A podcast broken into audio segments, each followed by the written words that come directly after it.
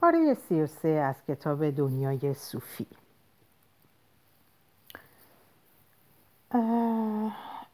تا اینجا فهمیدیم که طرز تولید جامعه است که اوضاع سیاسی عقیدتی آن جامعه را معین می کند بی جهت نیست که امروزه در مقایسه با جامعه فعودال قدیم به شکل دیگری فکر می‌کنیم و موازین اخلاقی نسبتا متفاوتی داریم. پس مارکس به حق طبیعی ثابت و همیشه معتبری باور ندارد. نه به گفته مارکس اینکه چه اخلاقا درست و چه نادرست است دستاورد زیربنای جامعه است. برای مثال تصادفی نبود که در جوامع روستایی کهن پدر و مادر تصمیم می گرفتند فرزندانشان با چه کسی ازدواج کنند. این مهم بود که چه کسی وارث مزرعه می شد در شهرهای امروزی روابط اجتماعی طور دیگری است امروزه می توانی با همسر آینده خود در یک میهمانی یا باشگاه رقص آشنا بشوید و اگر خیلی به یکدیگر علاقه من شدید می روید و با هم زندگی می کنید. من هیچ وقت نمی توانم بپذیرم که پدر و مادرم تصمیم بگیرد من با کی ازدواج می کنم. نه زیرا که تو فرزند زمان خود هستی. مارکس از این گذشته تاکید کرد که این طبقه حاکم جامعه است که معیار می‌گذارد و می‌گوید چه درست و چه نادرست است. چون تاریخ تمامی جامعه های موجود تا کنون تاریخ کشمکش طبقاتی است. به سخن دیگر تاریخ در درجه اول موضوع مالکیت وسایل تولید است. یعنی افکار و اندیشه های مردم هیچ نقشی در تغییر دادن تاریخ ندارد؟ هم دارد هم ندارد. مارکس قبول داشت که شرایط روبنایی جامعه می‌تواند تاثیر متقابل بر زیربنای جامعه بگذارد. ولی قبول نداشت که روبنای جامعه از خود تاریخ مستقلی داشته باشد. می گفت تحول تاریخی از جامعه بردهداری قدیم به جامعه صنعتی امروزی بیش از هر چیز نتیجه تغییرهای زیربنایی جامعه بوده است. بله اینو قبلا هم فرمودید. مارکس معتقد بود در کلیه مراحل تاریخی میان دو طبقه عمده جامعه تعارض وجود داشته. در جامعه بردگی قدیم تعارض بین شهروندان آزاد و بندگان بود. در جامعه فئودالی قرون وسطا میان اربابان فئودال و رعایا و بعدا میان اشراف و شهروندان. ولی در زمان خود مارکس در آنچه وی جامعه بورژوازی یا سرمایهداری نامید تعارض بیش و پیش از همه بین سرمایهداران و کارگران یا پرولتاریا بود. یعنی ستیز آنهایی که مالک ابزار تولید بودند و آنهایی که نبودند. و چون طبقات بالا داوطلبانه قدرت خود را به دیگران نمی سپردند تغییر فقط می تواند از راه انقلاب پیش آید. و جامعه کمونیستی گذر از جامعه سرمایهداری به جامعه کمونیستی مورد توجه خاص مارکس بود. مارکس تجزیه و تحلیل مشروعی از شیوه تولید سرمایهداری نیز به عمل آورد. ولی پیش از آن که به این قسمت بپردازیم باید چیزی درباره دید مارکس از کار انسان بگویم بفرمایید. مارکس جوان پیش از آن که کمونیست بشود سخت سرگرم این فکر بود که برای انسان هنگام کار کردن چه روی می‌دهد. این چیزی بود که هگل هم بررسی کرده هگل اعتقاد داشت میان انسان و طبیعت رابطه متقابل یا دیالکتیکی وجود دارد. وقتی انسان طبیعت را تغییر می‌دهد خودش نیز تغییر می کند یا به بیان دیگر انسان با کار خود بر طبیعت اثر می‌گذارد و آن را دگرگون می‌سازد. ولی در این فرایند طبیعت هم بر انسان تاثیر میبخشد و آگاهی او را تغییر می‌دهد. بگو چه می‌کنی تا بگویم کیستی؟ این به طور خلاصه نظر مارکس بود. طرز کار ما بر خداگاهی ما می‌گذارد. و خداگاهی ما بر طرز کار ما. میان سر و دست می‌توان گفت رابطه متقابل است. بدین قرار شیوه اندیشه ما پیوند نزدیک دارد با شغل ما. پس بیکاری مایه افسردگی است. بله آدم بیکار به مفهومی توهی است. هگل خیلی زود به این پی برد. کار هم در نظر هگل و هم مارکس چیز مثبتی است و به جوهر انسانیت بستگی نزدیک دارد. بنابراین کارگر میباید چیز مثبتی باشد کارگری. در اصل بله و این درست جایی است که مارکس لبه تیز انتقاد خود را متوجه روش تولید سرمایهداری کرد. که آن انتقاد چی بود؟ در نظام سرمایهداری کارگر برای کس دیگری کار می کند بنابراین کار او برای خود او جنبه خارجی دارد. یعنی متعلق به خودش نیست. کارگر با کارش بیگانه می شود. و در عین حال با خودش نیز بیگانه می شود. تماسش را با هستی خیش از دست می دهد. مارکس اصطلاح هگلی از خود بیگانگی را در این مورد به کار برد. من خاله دارم که بیش از 20 ساله در کارخونه آب نبات بسته بندی می‌کنه. بنابراین منظورتون رو خوب می‌فهمم. خالم میگه هر روز صبح که می‌خواد سر کار بره عذا می‌گیره. و اگر از کارش انقدر بیزاره به تعبیری از خودشم بدش میاد. اون چه مسلمه از آب نبات بسیار بدش میاد. در جامعه سرمایهداری کار به نحوی سازماندهی شده که کارگر در حقیقت برای طبقه اجتماعی دیگه جون می‌کنه. بدین ترتیب کارگر کار خود و همراه اون تمامی عمر خود رو در اختیار بورژوازی می‌ذاره. وضع واقعا به این بدیه. ما داریم راجع به مارکس و اوضاع و احوال اجتماعی در نیمه قرن پیش صحبت می‌کنیم. پس جواب سوالت صد درصد مثبته. کارگران اغلب در محیط سرد و یخزده سالن تولید روزی دوازده ساعت کار می‌کردند دستمزدها معمولا اونقدر کم بود که کودکان و زنان باردار نیز ناچار بودند کار کنند این وضع شرایط اجتماعی اسفناکی پیش آورد. در بسیاری جاها مشروبای الکلی ارزون در ازای بخشی از دستمزد کارگران پرداخته می‌شد و زنها از درد, از درد ناچاری با روسبیگری کمبود درآمد خود رو جبران می‌کردند مشتریان اونها اهالی شریف شهرها بودند خلاصه کار که میباید نشانه شرافت انسان باشه کارگر رو به حیوان باربر مبدل کرد. این خون منو به جوش میاره.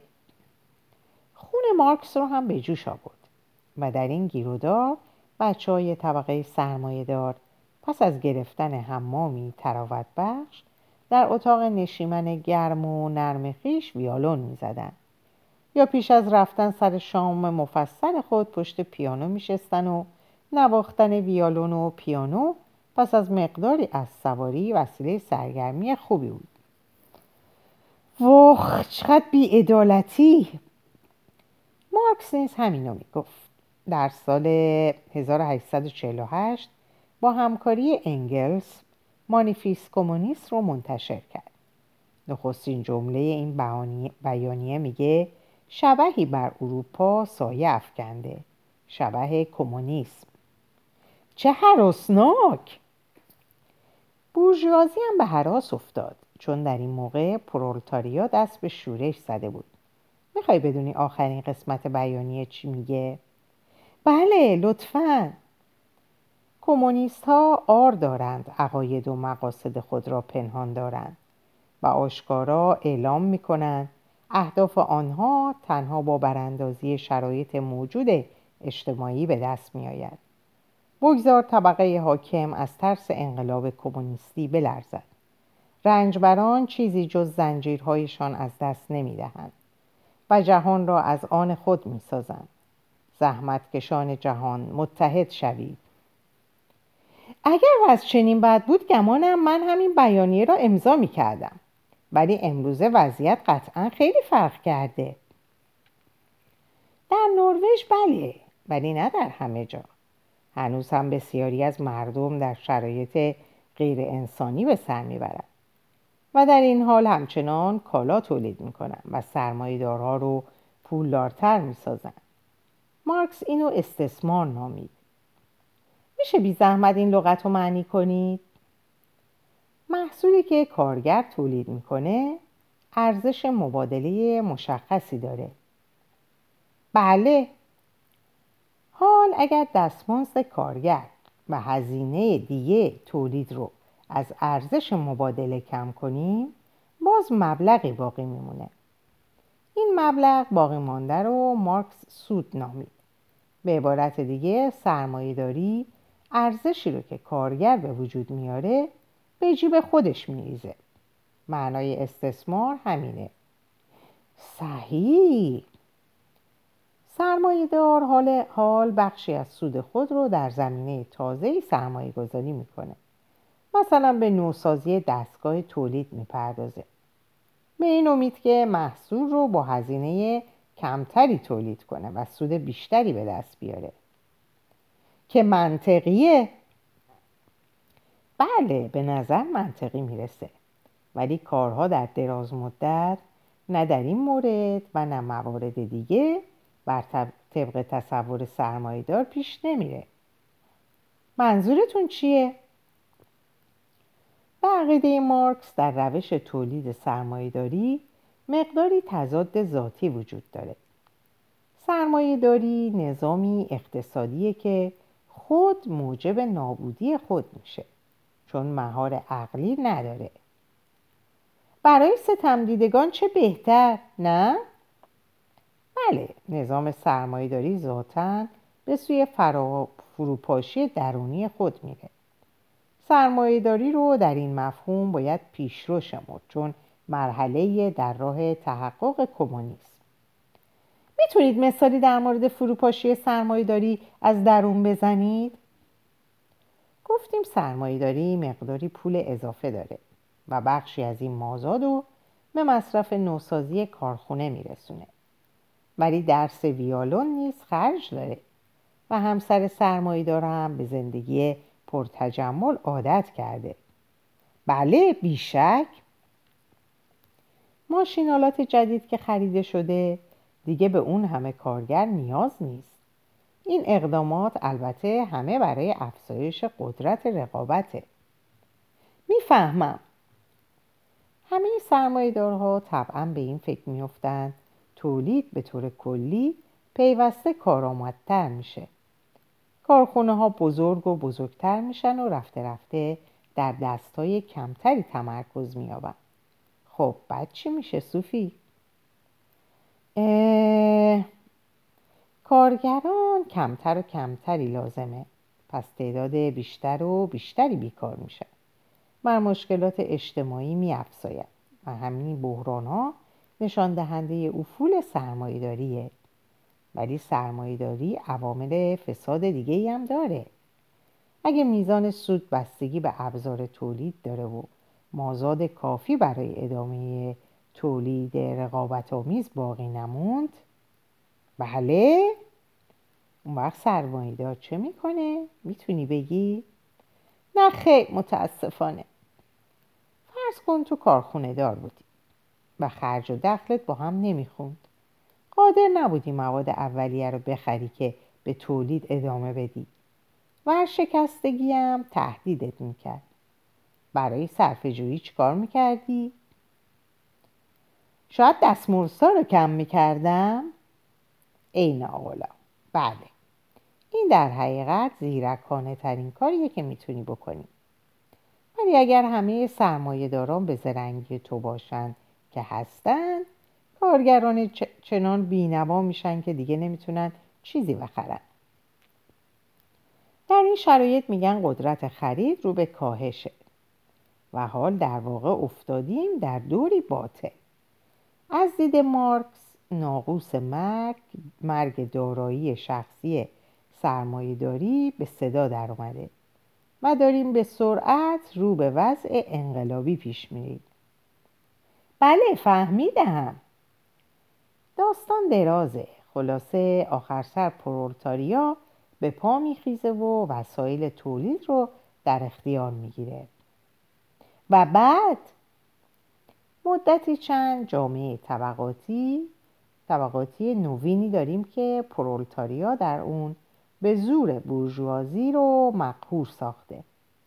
مارکس اینو دیکتاتوری پرولتاریا خوند. ولی پس از گذشت این دوران انتقالی جامعه بی طبقه جانشین دیکتاتوری پرولتاریا میشه. و در این جامعه وسایل تولید متعلق به همه یعنی متعلق به خود مردمه خط مشی این جامعه چنین خواهد بود از هر کس بر حسب تواناییش به هر کس بر حسب نیازش و علاوه کار و زحمت اکنون از آن خود کارگره و از خود بیگانگی سرمایهداری از میان میره اینا همه بسیار عالیه ولی در عمل چی شد؟ آیا انقلاب روی داد؟ آره و نه. امروزه اقتصاددانان ثابت کردند که مارکس در پاره این مباحث حیاتی اشتباه می‌کرد. از همه مهمتر در تجزیه و تحلیل بحرانهای سرمایهداری. به تاراج محیط زیست طبیعی که امروزه شاهد عواقب وخیم اونیم توجه کافی مبذول نداشت. با این حال با این حال مارکسیسم موجب دگرگونی های بزرگی شد.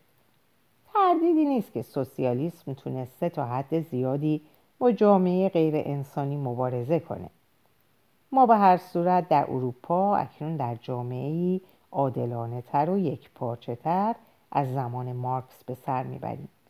این تا اندازه مرهون شخص مارکس و جنبش سوسیالیسمه.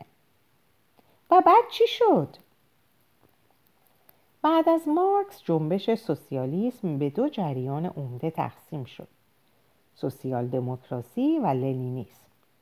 اروپای غربی سوسیال دموکراسی رو برگزید که راه مسالمت آمیز و تدریجی به سوی سوسیالیسمه.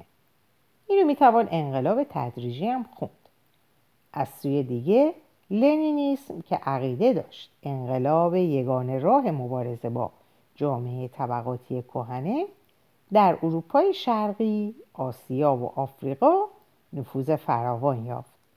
و این هر دو جنبش به یک هر یک شیوه خود بر ضد سختی و ستم جنگیدند. ولی خود موجب ستمگری های تازه‌ای نشدن مثلا در روسیه و در اروپای شرقی. در این تردیدی نیست.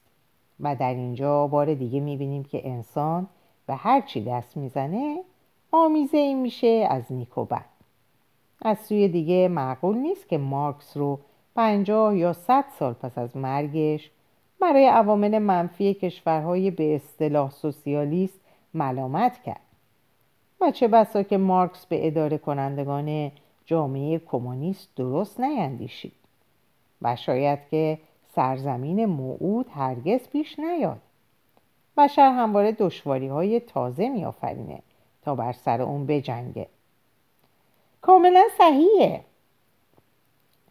و در اینجا صوفی پرده رو روی مارکس پایین میاری. چی؟ یه دقیقه صبر کنید. مگه شما نگفتید عدالت فقط به بین برابرها یافت میشه؟ نه. اینو اسکروچ گفت. شما از کجا می‌دونید اون چی گفت؟ خب دیگه من و تو یه معلف داریم. در واقع ما بیش از اونچه ظاهرمون نشون میده به هم مربوطی تنز لعنتی باز شروع شد.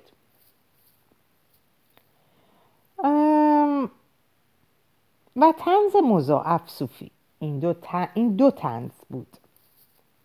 برگردیم به موضوع عدالت. گفتید سرمایهداری به اعتقاد مارکس نوعی جامعه ناعادلانه بود.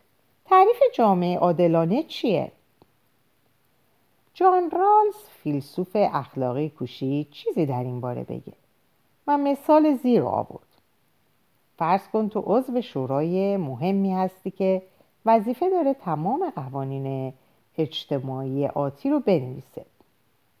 من حرفی ندارم عضو چنین شورایی باشم اعضای این شورا ناچارن در کلیه جزئیات بدون استثنا بحث و تبادل نظر کنند و همین که به توافق رسیدن و یکی که اونها قوانین رو امضا کرد فرض کن همه بمیرن. آه! اما بلافاصله در جامعه‌ای که قوانین اون رو خود تدوین کردن دوباره زنده شد. مسئله اینه که اونا نمی‌دونن در این جامعه چه موقعیتی خواهند داشت. صحیح! چنین جامعه ای عادلانه است. چون از میان برابرها برخواسته. زن و مردهای برابر. معلومه. اینا هیچ کدوم خبر نداشتن در زندگی مجدد مرد خواهند بود یا زن. و از اونجا که احتمال پنج و پنجاست امکان پیدایش زن و مرد در این اجتماع یکسانه. چه عالی!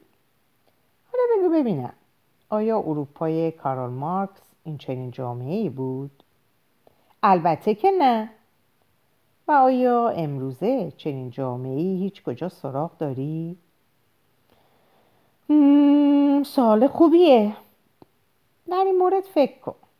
فعلا راجع به مارکس حرف دیگه ای ندارم. ببخشید. فصل بعد. داروین کشتی حامل ژن بر پهنه زندگی. صدای بلندی هیلده را بامداد یک شنبه از خواب پران. بوشه نوشته ها بود که بر زمین افتاده.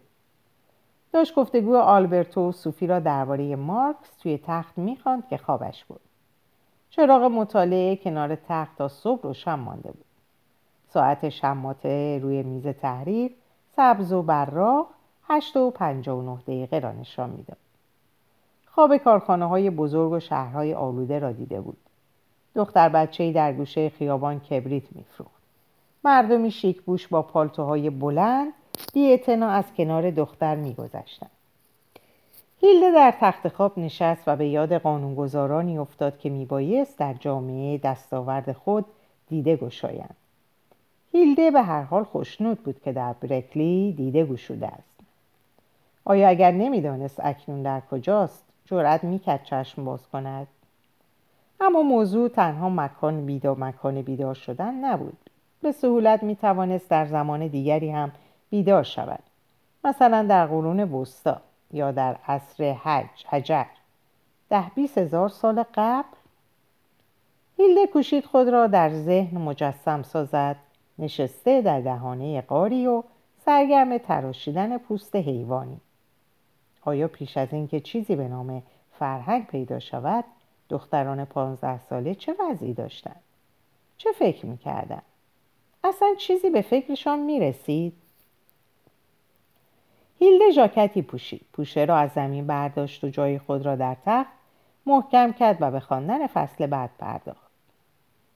آلبرتو تازه گفته بود فصل بعد که در کلبه سرگرد به صدا درآمد. صوفی گفت چاره ای نداریم ها؟ آلبرتو گفت لابد نه. مردی بسیار سال خورده با موی بلند سفید و ریش و پشم روی ریش و پشم روی پله بیرون ایستاده بود. چوب دستی در یک دست و تخته در دست دیگر داشت. روی تخته تصویر قایقی کشیده شده بود. قایق مملو از اقسام حیوانات بود. آلبرتو پرسید آقا کی باشند؟ اسم من نوح هست حدس می زدم من جد بزرگ تو هم پسرم. ولی این روزها لابد معمول نیست آدم اجداد خود را بشناسد. صوفی پرسید این چیه دستتون؟ این تصویر همه حیواناتیه که از طوفان نجات یافتن. بگیر دخترم اینو برای تو آوردم. صوفی تصویر بزرگ را گرفت. پیرمرد گفت خب من دیگه بهتره برم خونه. تاکستانم رو آب بدم و جستی بزنم. و پاهایش را به هم کوبید و مثل بعضی آدم های خیلی پیر خوش و خندان در جنگل ناپدید شد. صوفی و آلبرتو دوباره رفتن درون کلبه و نشستن. صوفی نگاهی به تصویر انداخت ولی پیش از آنکه فرصت بررسی پیدا کند آلبرتو آن را تحکم آمیز از دستش گرفت. اول به مطالب اصلی توجه می‌کنیم خیلی خوب خیلی خوب. راستی یادم رفت بگم که مارکس سی و چهار سال آخر عمرش رو در لندن سپری کرد. در 1849 به اونجا رفت و در 1883 جان سپرد. چارلز داروین نیز تمام این مدت در حومه لندن میزیست. وی در 1882 مرد و با تشریفات کامل در میان فرزندان نامی انگلستان در وست مینسترابی به خاک سپرده شد. بدین قرار گذار مارکس و داروین به هم افتاد و نه فقط در زمان و در مکان. مارکس می‌خواست چاپ انگلیسی بزرگترین اثر خود سرمایه را به داروین پیشکش کند. ولی داروین این افتخار را نپذیرفت. مارکس یک سال بعد از داروین درگذشت و دوستش فریدریش انگلز گفت داروین نظریه تکاملی عالی را کشف کرد. مارکس نظریه تکامل تاریخ بشر را. صحیح. اندیشمند بزرگ دیگری که کار خود را بعدا به داروین ارتباط داد زیگموند فروید روانشناس بود. او هم سالهای آخر عمر خود را در لندن گذراند. فروید گفت نظریه تکامل داروین و روانکاوی خود وی خودخواهی سادلوحانه انسان را رسوا کرد. این اسما یکی پشت دیگری. ما داریم از مارکس صحبت می‌کنیم. یا از داروین یا از فروید. به مفهومی گسترده تر می‌توان گفت از یک جریان طبیعتگرا از نیمه قرن نوزدهم تا نزدیک زمان خودمون صحبت می‌کنیم. منظور از طبیعتگرایی برداشتی از هستیه که واقعیتی جز طبیعت و جهان حسی نمی‌شناسه. طبیعتگرایان بنابراین انسان رو هم جزی از طبیعت میشمردن. دانشمند طبیعتگرا تنها و تنها به پدیده های طبیعی تکیه می‌کنه و به فرضیات عقلی یا هر گونه وحی الهی کاری نداره. و این شامل حال مارکس و داروین و فروید میشه؟ صد درصد. واجه های کلیدی از نیمه قرن نوزدهم به این طرف طبیعت، محیط زیست، تاریخ، تکامل و رشد بوده. مارکس گفت اعتقادهای مسلکی انسان همه محصول زیربنای جامعه است. داروین نشون داد که بشر نتیجه تکامل زیستی تدریجیه. و مطالعات فروید در زمینه زمیر ناخودآگاه ثابت کرد اعمال افراد اغلب ناشی از امیال یا قرایز حیوانیه. خیال می‌کنم منظورتون از طبیعتگرا رو کم و بیش می‌فهمم. ولی بهتر نیست در عین حال از چند نفر صحبت نکنیم. به داروین می‌پردازیم. صوفی شاید یادت هست که دانشمندان پیش از سقرات برای فرایندهای طبیعت دنبال علل طبیعی میگشتن.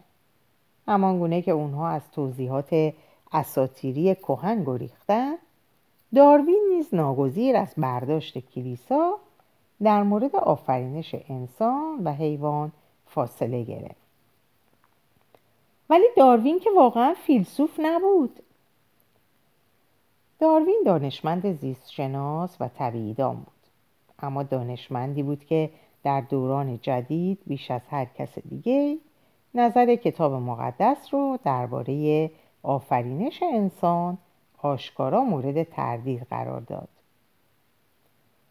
پس ناچار باید در مورد نظریه تکامل داروین هم توضیح بدید. اول از خود داروین شروع می‌کنیم. در اینجا به پایان این پاره می‌رسم. اوقات خوب و خوشی براتون آرزو می‌کنم و به خدا میسپارمتون. خدا نگهدارتون باشه.